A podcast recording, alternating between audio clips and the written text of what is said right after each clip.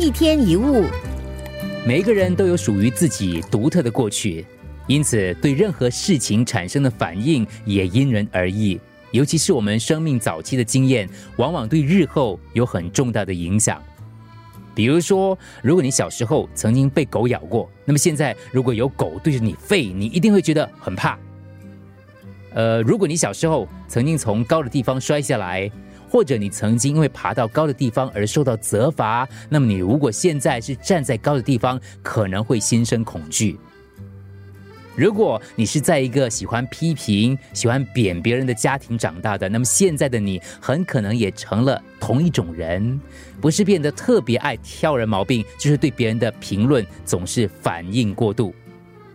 如果你的父母跟老师喜欢拿你跟别人比较，那么你现在很可能也是凡事都爱跟别人比，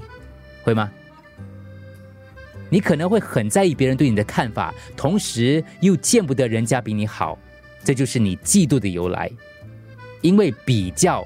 那个让你心里受伤的经验，从小学、中学到大学，你一直带着这个伤口到现在。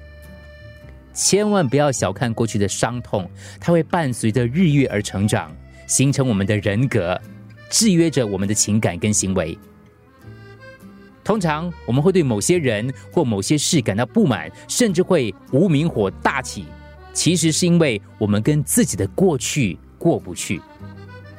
反之，别人对我们的反应也是一样的，他们很可能也带着很多过往的伤痛。所以有一句法国谚语说过：“了解一切，就会宽容一切。”当你了解到每个人都有着不同的过去，可能你就有更大的包容去接纳别人、原谅别人所犯的某些错误。同样的，当你了解自己也可能是过去的受害者，可能也比较能够心平气和的看待自己的挫折还有失意。一天一物。